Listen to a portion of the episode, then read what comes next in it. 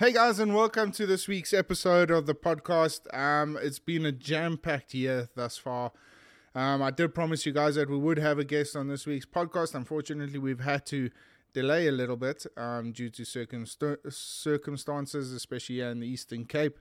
Unfortunately, our Wi-Fi and uh, a lot of the signal, especially with the terrible winds we've been having lately, has caused a little bit of a delay. Um, obviously, our Skype interview wasn't wasn't. Um, wasn't up for the schedule, but anyway, uh, we are, we, we're not going to stop. Like I said, I promised earlier this year that I'll be trying to do as many of these podcasts as possible, because it's just what I love doing, um, but I do realize there was a couple of complaints on the last episode that my intro is a little bit too long, but unfortunately, there have been some wonderful companies and associations that had, have donated towards this week's podcast, so bear with me as we get through them. And this week's podcast is proudly brought to you by Right to Bear. Safety first, get protected. Responsibility is in your hands and your loved ones with the best self-defense association in the country. We have wonderful packages custom designed to your needs. Visit w w w dot protect with bear dot com. Next up, some of the more ideal tights I have been using in the in the market for the past couple of weeks is Stocko. More activity, less pain. Meet the latest tights in the K-Line fleet, introducing the K one Summit and the K one Flux. Guys, these tights have been wonderful, especially as far as recovery is concerned, and especially with myself being having a lot of um, rugby injuries. These have been outstanding out in the bush, and as well as my days off for recovery. Next up is Stanley, Stanley one nine one three dot com.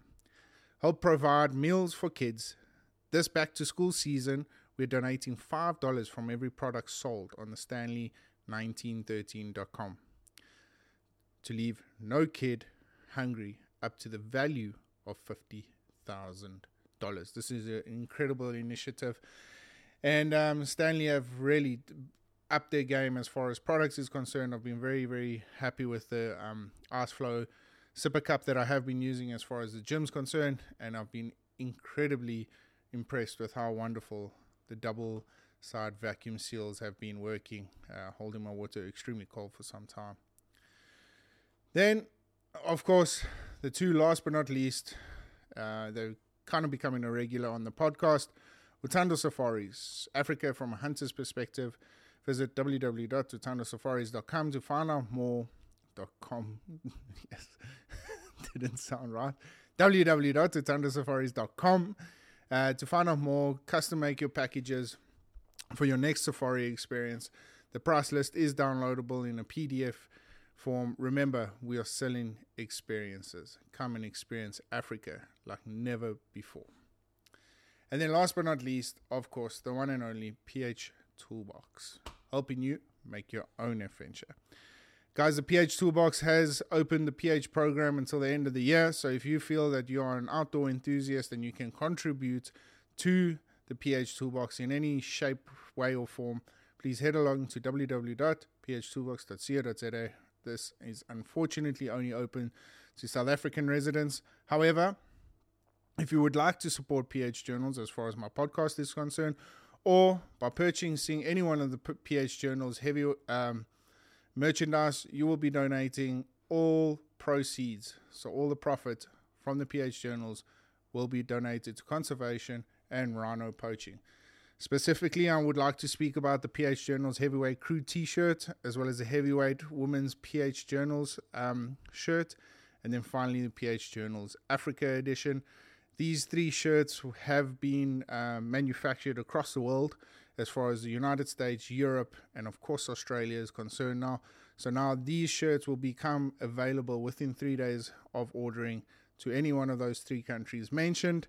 Um, we've partnered with a distribution company in all three of those um, continents, and they will be distributing our product across the range. So unfortunately, just for now, as we speak, P H Journals Heavyweight Crew neck t-shirt, Heavyweight Women's P H Journals, and the P H Journals Africa t-shirt. So if you guys would like to go and support myself, the podcast, and as well as conservation and hunting, head along to w w w dot p h toolbox dot co dot z a to find out more. Well, guys, yeah, a little bit longer than expected, but I've just been so fortunate to have such wonderful brands come on the show, and I'm feeling extremely blessed. So without further ado, let's get into this week's podcast.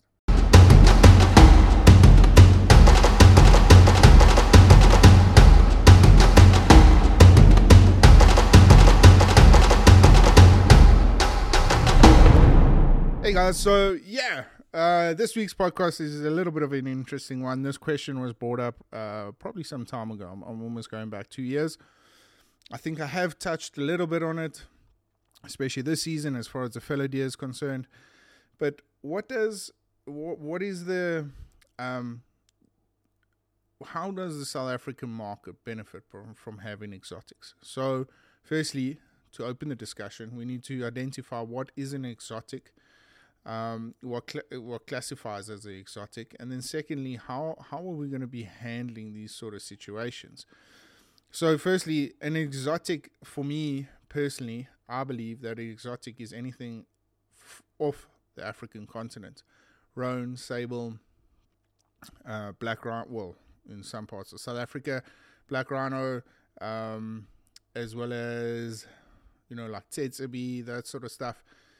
Have been introduced into some parts of South Africa just purely on a, con- uh, a conservation purpose. And this is a wonderful initiative because, like, unfortunately, South Africa doesn't have much control from more of their northern, um, upper northern countries. Uh, so trying to focus and, and manage those herds down here in, to help that the, ex- the species doesn't become extinct. And, of course, I think I personally honestly believe that South Africa has got a better platform from um, educating people more on a conservation uh, point going forward. So it's a very interesting one for me, and uh, yeah, it's it's one that I've taken to heart. But a couple of outfitters and a couple of safari companies in South Africa have got pure exotics such as axis deer, red deer, um, hog deer, uh, what's to scimitar horned oryx, uh, which is still an African uh, species, um, and it's actually part of CITES at the moment. Um, I'm just trying to think of some of the more. Uh, there's like four horned sheep. There's a couple of goats. Um, I know there's a few places that have got ibexes as far as Nubian ibexes are concerned, or uh, uh, Arabian ibexes. I think they they well known. Um, yeah, so anyway, that's just to touch base on some of the, the exotic species, water buffalo. So for me, I personally think that the way this kind of happened was never, people have said, I read a couple of articles that have said that South Africa had a bit of a trade agreement as far as some species is concerned. Some species were bought here uh, to look after the, the, um, the settlers that came in, and, and that is true. That is true to a certain point. If we look at look back at the fallow deer, the fallow deer only recently were just listed or acknowledged as one of an African species. Um, you get the African fallow deer now, as far as I'm aware. Um, I did try and find that online, but I couldn't find it anywhere. Um, so yeah, you know, there's there's still that whole debate about why the the fallow deer were brought over here. Uh, if you guys want to find out more, head along to that podcast. I think it was done at the start of the season.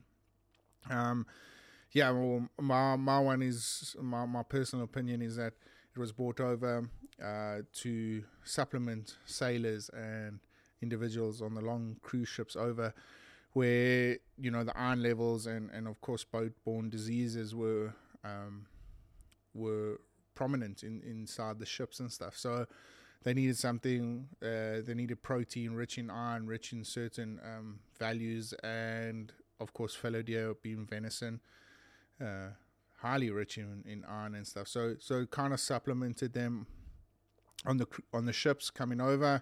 Then once they got here, you know, it's kind of the only species they really were familiar with.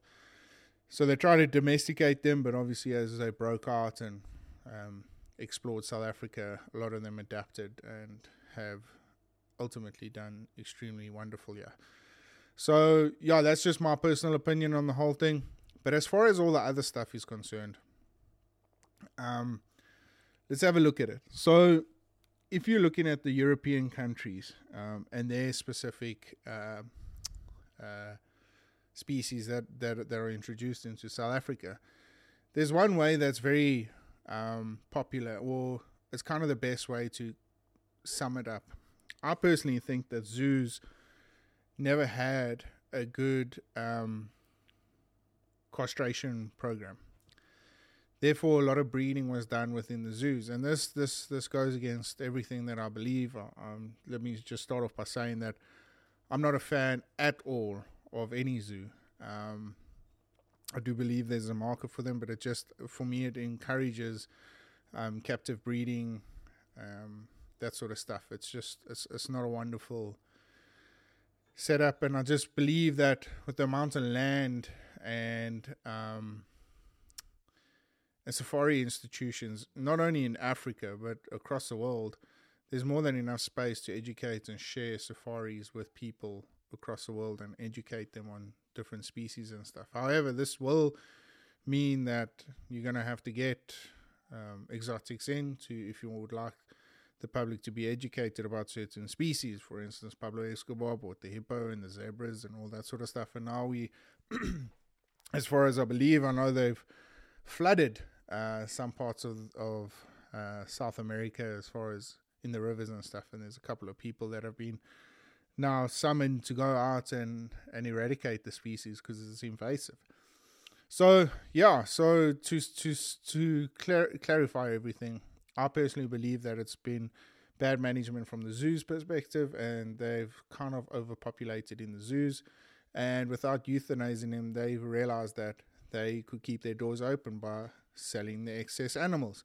So things like ibexes, axis deer, all those sort of things that were brought over to be placed into zoos to educate the public have now gone into safari companies, and they have used it to their advantage, of course, which is not a bad thing. I'm, I'm all for it, because I fully am aware, if controlled properly, that um, those sort of species, those um, external species from Africa have got an important part to play in this food chain now that we've kind of created, meaning that everybody that came over, that comes over to South Africa on a regular basis, like they say, once Africa's in your blood, it never stops being in your blood. You just want to keep getting over here.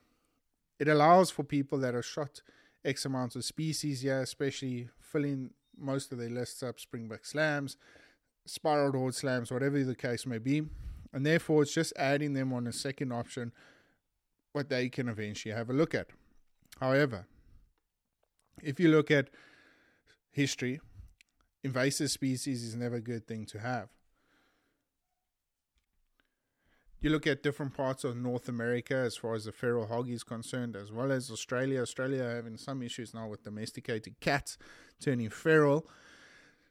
Um...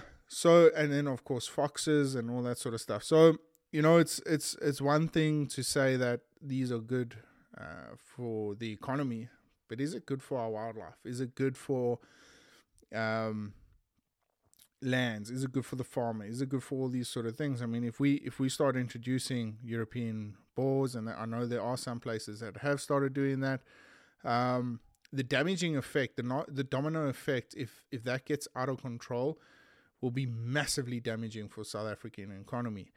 So although at the moment we're benefiting off of it, in the future, if you look at it realistically and things do get out of control, unfortunately, this is not going to be something we will be able to control. No matter how many hunters we get over here, no matter how many helicopters we have in the air to try and eradicate these sort of things, as, as much as we've seen from the North American um, counterparts, They, they're struggling. I mean, Texas and, and those sort of places, uh, I know hog hunting out of a helicopter was one of the fastest growing hun- uh, forms of hunting in, when did I go over to Dallas, was twenty seventeen, I think. No, yes, twenty seventeen, which is incredible. I mean, the step that they've taken to, to try and help, you know, eradicate the, the problem as well by making a little bit of money out of it. And yet they... I mean, you, you see videos on the internet of these people trapping twenty, thirty hogs at a time, getting rid of them, and it's still not even putting a pin drop in the ocean over there. So you know, from from a realistic point of view, let's let's be let's be wary of what we've got. I know there's a lot of farmers with uh, small camped off areas and stuff, um, and they do allow a little bit of hunting on them, um, but making sure that your farm is equipped one hundred percent to hold these animals is incredibly important. So as far as exotics is concerned, there's a misconception uh, with the color variation. Where does this hold as far as exotics and the and the conversation we're actually having today? Well, personally, I don't think it has a place, um, because I think certain uh, color variances uh, do belong, uh, others not so much. I mean, uh, the King's wildebeest and all that sort of stuff. Not the King's, sorry, the Royal. I can't remember. It was a pure white one. I just thought, you know, things are just getting completely out of control, and, and the perspective of Africa is kind of being lost. Um, but yeah, that, that's that's a discussion for a different day as far as the color variance is concerned. However, I can comfortably say that hunting of exotics brought in two point six million dollars in twenty seventeen to South Africa, which is a significant amount of money if you look at it from the bigger picture. However, however, compared to the two hundred or, or whatever, I can't remember, two hundred million dollars they bought a couple uh, um, throughout the whole industry, two point six is just a mere one percent of that. So, you know, you really, if we had to compare apples with apples, yes, does it have a place? A very, very small place in the industry. And what, what, what, what ultimately are we benefiting from it? Well, there's two things. Of course, the economy benefits in a small way. And then secondly, education. I think with a world that is so connected at the moment, um, educating one another with physical looking, touching, smelling, seeing is something of a rare value. So be able, so to be able to take your daughter or your child out into these institutions, these safari companies, and educate them with a North American species or a European species, as they can feel, touch, smell these specific animals, is something very, very special and unique. And I think it's kind of getting lost as the world gets more and more con- uh, connected, is because these things aren't being valued as much. However, it does take away from the sense, myself personally, to go over to Europe and go on a Europe, you know, a, a United Kingdom photographic safari, because number one, I wouldn't know where to start. I don't. I wonder if there's any institutions that do it. I know there's a lot of hunting camps, um, but number two, you know, having a roe deer in your sights and something something like that is special, but it's not significant, because we can see a couple of people online on the, you know, having a shot at, at a roe deer or seeing it go through the land. So it's kind of lost that impact, and, and that's what worries me, is especially with the connection um, with this whole V A R and uh, V A R, uh, virtual reality Um, movement that's happening, especially during lockdown. I mean, I, I heard there was a couple of companies that came out with uh, this virtual reality safaris and that sort of stuff, which is wonderful, but is it not doing more damage than, than not? So, yeah. As far as I'm concerned, there's this there's this very delicate balance between having the correct species, um, what benefit it plays as far as the economy is concerned, and and when I mean economy, you you know, ultimately I want to I want an institution or an industry to create as many jobs as possible. So that's what I mean. And by having these these unique um, breeds, uh, takes caring. You know, you you need people to check fences, so there's there's job opportunities there. You need people to feed them on a regular basis, special diets, that sort of stuff, because ultimately, our food, um, our grazing, our browsing is not going to be the same as a European or North American side of things. However, there are some species that do really, really well. and there's some that don't. They do need supplementation as far as pellets and all that sort of stuff is concerned. So the knock-on effect is huge. So as far as the economy goes, it is it is a benefit. And as far as, you know, conservation goes, uh, you know, I kind of see it as like, like a catch twenty-two at the moment. It's it's pretty decent because you're inviting a lot of people coming over here. I mean, yeah, I know in South Africa you can shoot... Some parts of South Africa, you can shoot an axis deer for, I think it's one thousand five hundred dollars or something like that. Um, I don't think they get as big as what the guys get in Texas and stuff, but I know Texas prices are upwards of three three thousand dollars, which is a significant price, price difference. I mean, you can fly over, shoot one, and fly back for almost the same price as what you're going to be able to shoot one that side. So at the moment, it's doing its job. Um, at the moment, it is beneficial, but... but, with a massive but, if these species get out, what harm is it going to do? What competitiveness is it going to do? I mean, you look at feral hogs, if they're going to start competing against the likes of our bush pig, the likes of our warthogs, I mean, we can almost forget we'll have those species around if they do get out. And this is something extremely concerning. So, you know, with that being said, is it still as beneficial as what we think it is? Uh, I would, I, my honest opinion, I would much rather not have it than have it. Um, but unfortunately, it is, it's become part of the D N A in South Africa. It's become part of the D N A across the world. If you look at likes of Texas, I mean, there's more tigers in Texas at the moment than there are in in the wild, which is, which is a little bit scary. So it's kind of giving that zoo effect now. Uh, people are, Are breeding in captivity, which is a little bit against my morals, ethics, and values. However, you know, for some people there is a place for it. So yeah, that's that's that's just where I sit with that point. Um, exotics, I'm one for it at the moment, but with careful, extreme, careful planning and management. The minute we drop our guard and we lose our focus on specific species, we're looking for trouble. And unfortunately, it's not us who's going to suffer at the end of the day. It's our wildlife, and I'm all for preserving and conserving our wildlife. So yeah, just keep that in mind. If you are coming over and you would like to shoot an exotic, by all means, um, just understand that it does take careful planning to manage those specific species. But I'm sure I'm sure everybody across the world, as far as the U K, North America, Australia, um, everywhere else is concerned, I'm sure people are finding that out very, very quickly. And this is this is why conservation is so important, ladies and gentlemen, because, you know, without without education, without knowledge, um, you know, our guard can slip very, very quickly. Well, guys, that's a nice little short and sweet podcast. Um, I just felt it was out there. We needed to discuss it. Um, I'm not. I'm not too.